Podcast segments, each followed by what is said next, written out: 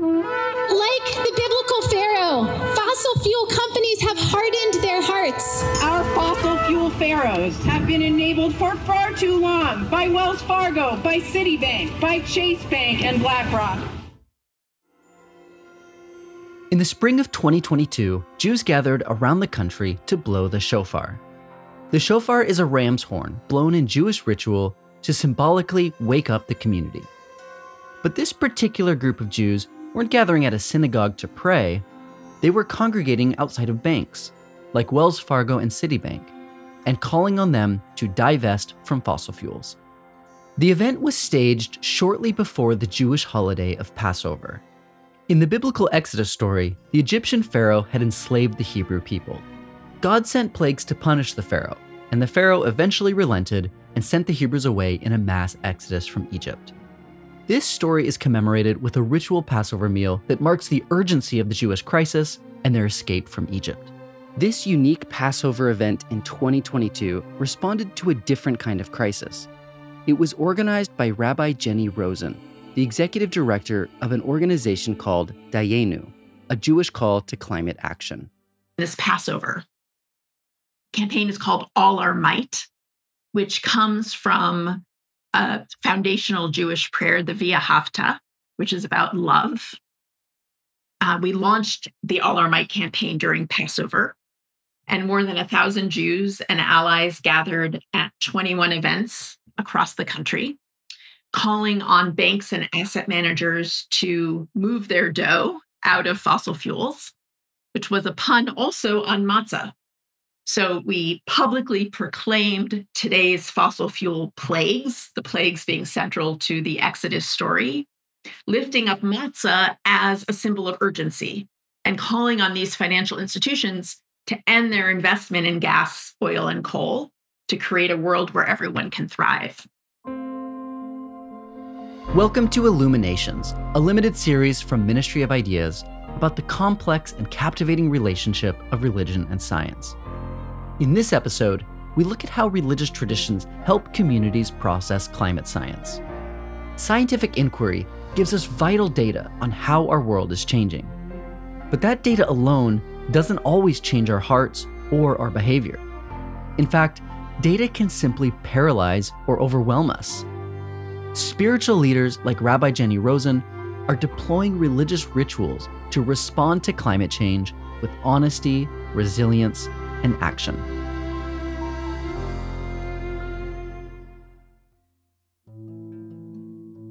Jennie Rosenn founded the Jewish climate activist organization Dayenu to support the Jewish community both in spiritually adapting to climate change and in taking action to mitigate its impacts.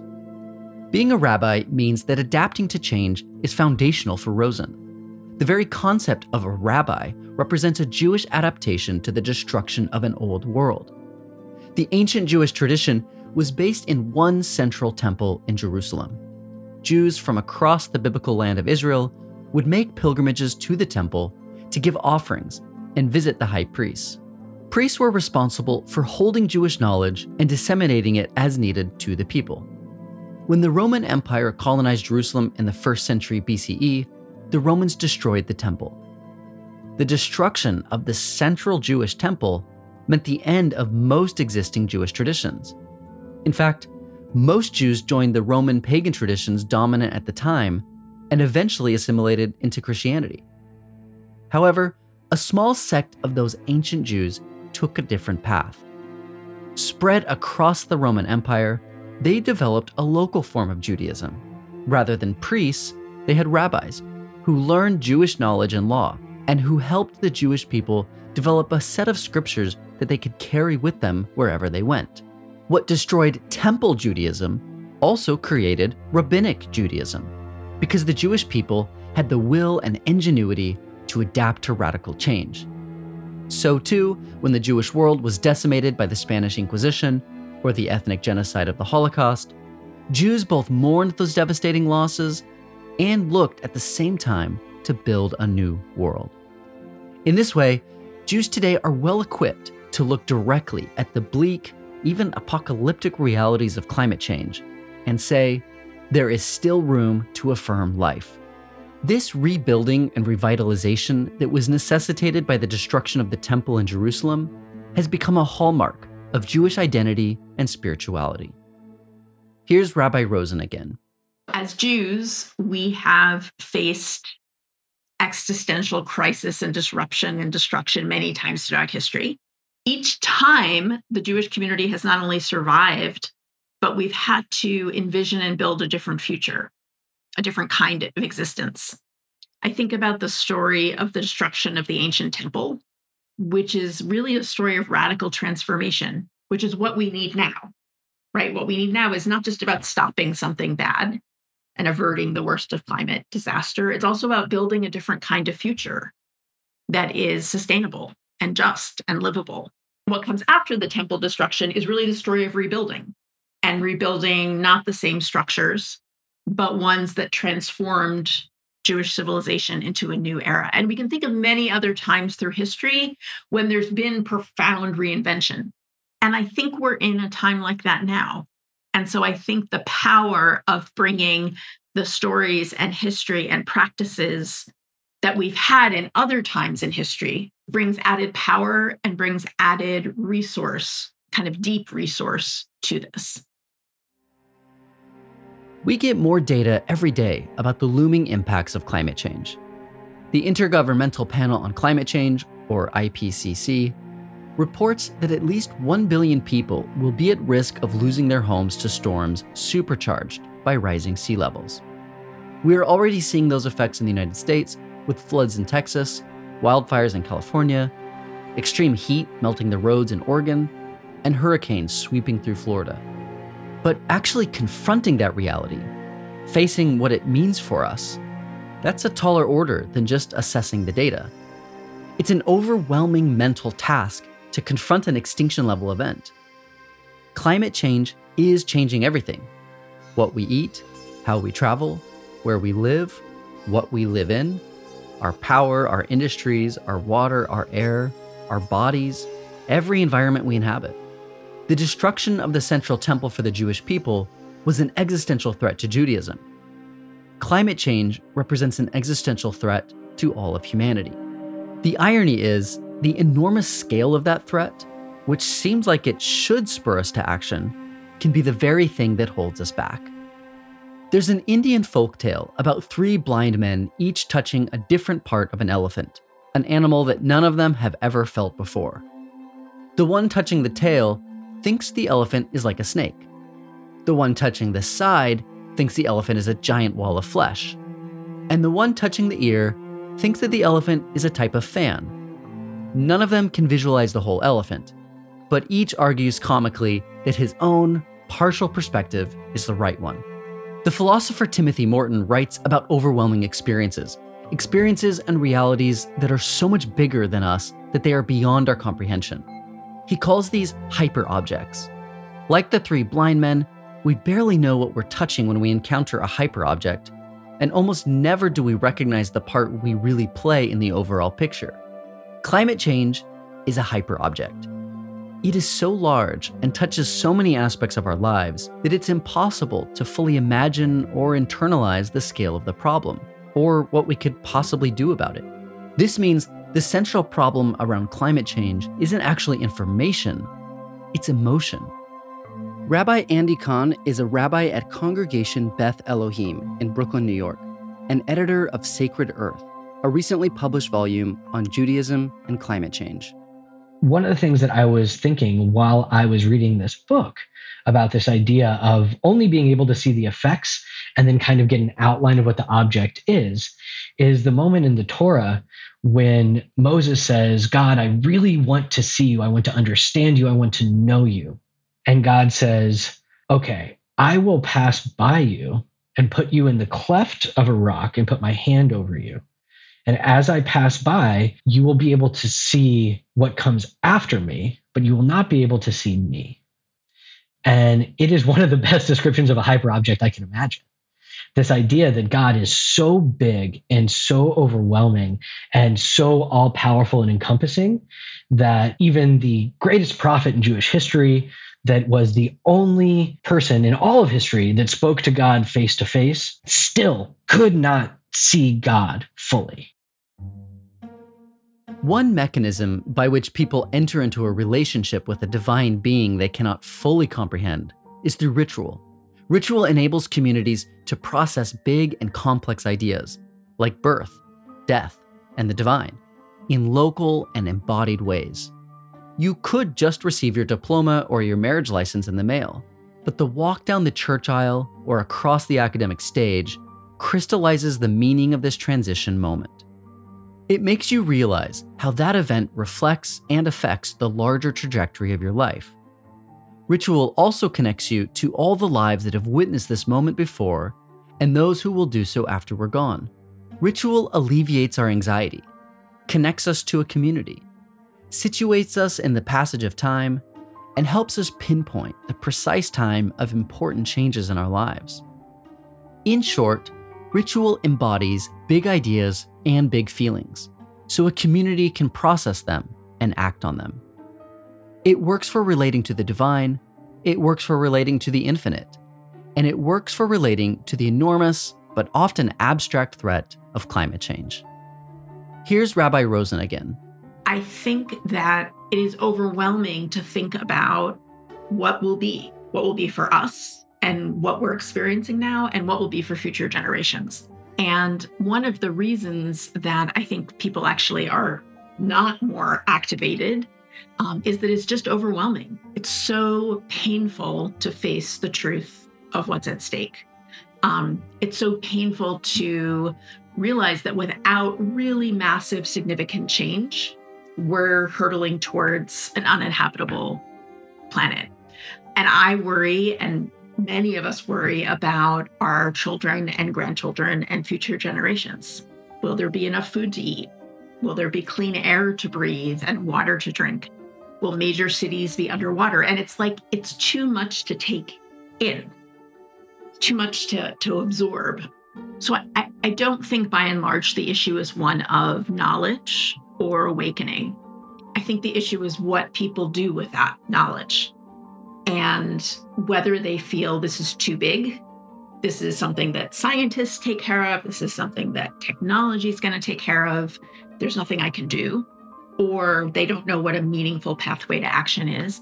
Or it's just too emotionally, spiritually, existentially overwhelming. And so people kind of numb out or turn away. To combat climate change, it's undoubtedly essential to gather large scale, high quality scientific data about it. But if ordinary people are given only the data, it can have the reverse effect apathy rather than action. Rabbi Rosenn understands this problem, and she's identified a crucial part of the solution. You know you can't just metabolize head on the science because this isn't a this isn't an issue that you can confront from the neck up. Um, this is about this is about everything we need to acknowledge the emotions we need to acknowledge the spiritual angst for some people who may not identify as being religious or spiritual per se it's still not just an intellectual issue it's something that people feel in their bodies and feel in their spirits and feel in their in their souls Climate change can provoke spiritual anxiety, fear, and even despair. We need tools for naming and processing these emotional realities. This is not just a political issue, it's also really an issue an issue of our soul. I think that religious and spiritual resources are part of what can give us the space and the context to confront that painful truth, to not turn away to open our eyes and our hearts and begin to metabolize what feels so overwhelming. Science gives us data on the dangers we're facing, but metabolizing the data, taking it in, changing our lives in response to it, that may take more than science. Inspired by a long history of adaptation, many Jews have chosen to face climate change armed with Jewish ritual practices. Al lefanecha. We take communal responsibility for the wrongs that we have done. For the wrong we have done before you by failing to hear within ourselves the sounds of the earth crying. For the wrong we have done before you through our short sightedness. for the wrong we have done before you by allowing our sense of overwhelm to numb us into inaction, for the wrong we have done before you by forgetting how much we love life. The holiday of Yom Kippur is the holiest day in the Jewish tradition.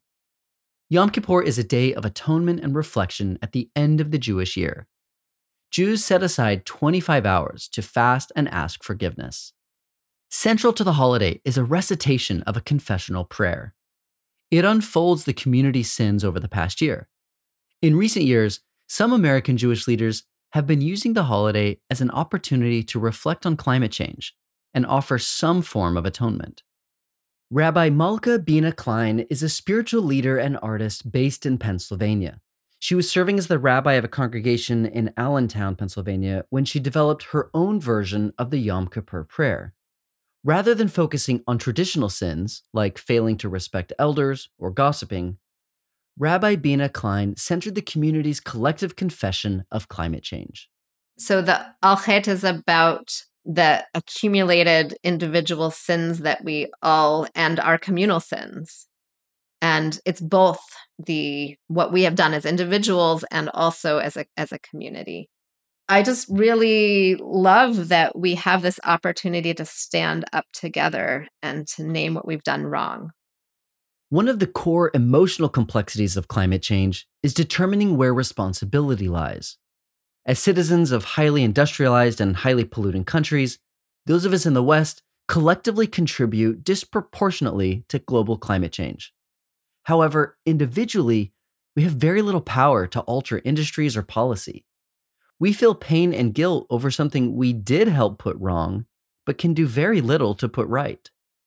In producing a collective confession for the sins of climate change, Rabbi Binah Klein and Jewish leaders like her help individuals confront that often hidden sense of suffering and shame within a productive communal space.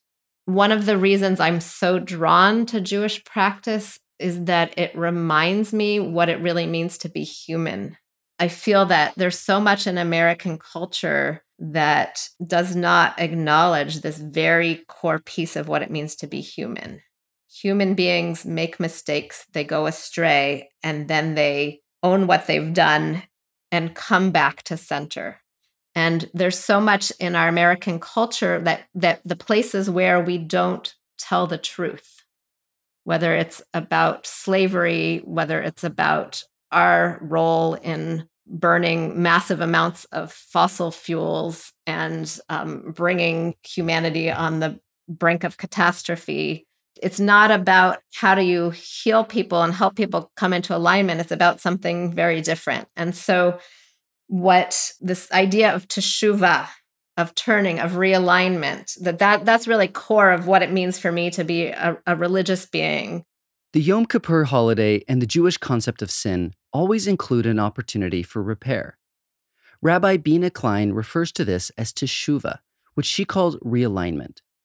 Rabbi Rosenn organizes events through Dayenu that also channel this idea of realignment.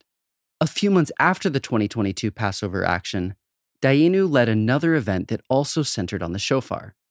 The instrument of the shofar is used particularly during the twin holidays of the Jewish New Year, Rosh Hashanah and Yom Kippur. This time, activists used the shofar to call on legislators to act in response to the climate crisis. Dayenu had a campaign around Build Back Better called Hear the Call. And it was in the month of Elul, which is the Hebrew month leading up to Rosh Hashanah, the Jewish New Year, which then leads to Yom Kippur and the whole high holiday season. And grassroots activists, Dayenu activists in 16 communities across the country showed up on their senators' doorsteps with shofars. Shofars are the ram's horn that Jews blow on Rosh Hashanah with very rich symbolism of awakening people and ourselves, and showed up on their senators' doorsteps blowing shofarot, calling their senators to take courageous action on climate. So these you can imagine people gathering with the powerful blasts of the shofar. In engaging with climate change through a Jewish prayer practice and holiday, Rabbi Binah Klein reminds those paralyzed by the overwhelming reality of climate change that there are time tested ways of making atonement and building a new world in a moment of crisis and collapse. Which side are you on now? Which side are you on? Which side are you on now? Which side are you on? We are here to demand that Exxon stop giving millions of dollars to corporations and impacting our future. And we're here to demand that Biden help us pass urgent, bold climate action. Rise, we won't be divided. Rise, with spirit to guide us. Rise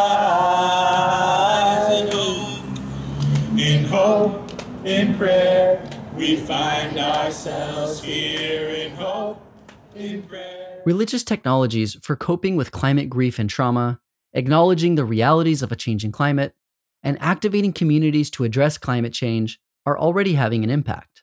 This Green New Deal calls for the U.S. to take dramatic action to reduce the carbon emissions that are driving climate change, but which are also so intertwined in our everyday lives. And here's the good news something that is caused by humans can be solved by humans.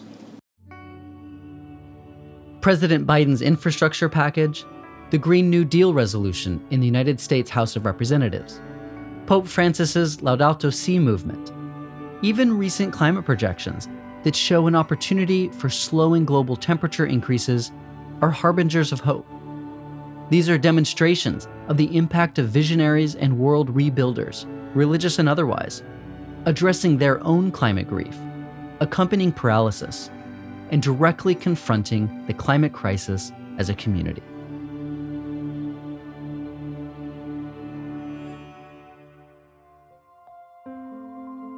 This episode was produced by Liya Rechtman. Illuminations is a limited series from Ministry of Ideas. We are supported by Harvard Divinity School and the John Templeton Foundation. Illuminations is produced by me, Zachary Davis, Liya Rechtman, Maria Devlin McNair, and Nick Anderson. Script editing is by Galen Beebe, sound design and music is by Steve LaRosa, and artwork is by Dan Pecci.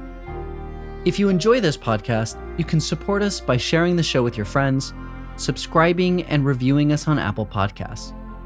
For more information or to get in touch, visit our website at ministryofideas.org. Ministry of Ideas is a proud member of Hub and Spoke, a collective of carefully crafted, idea driven podcasts. I'd like to invite you to listen to a Hub and Spoke show called Print is Dead. Hosted by Patrick Mitchell, Print is Dead is a fascinating podcast all about the original influencers, magazines, which are very much not dead. Learn more and listen at longliveprint.co.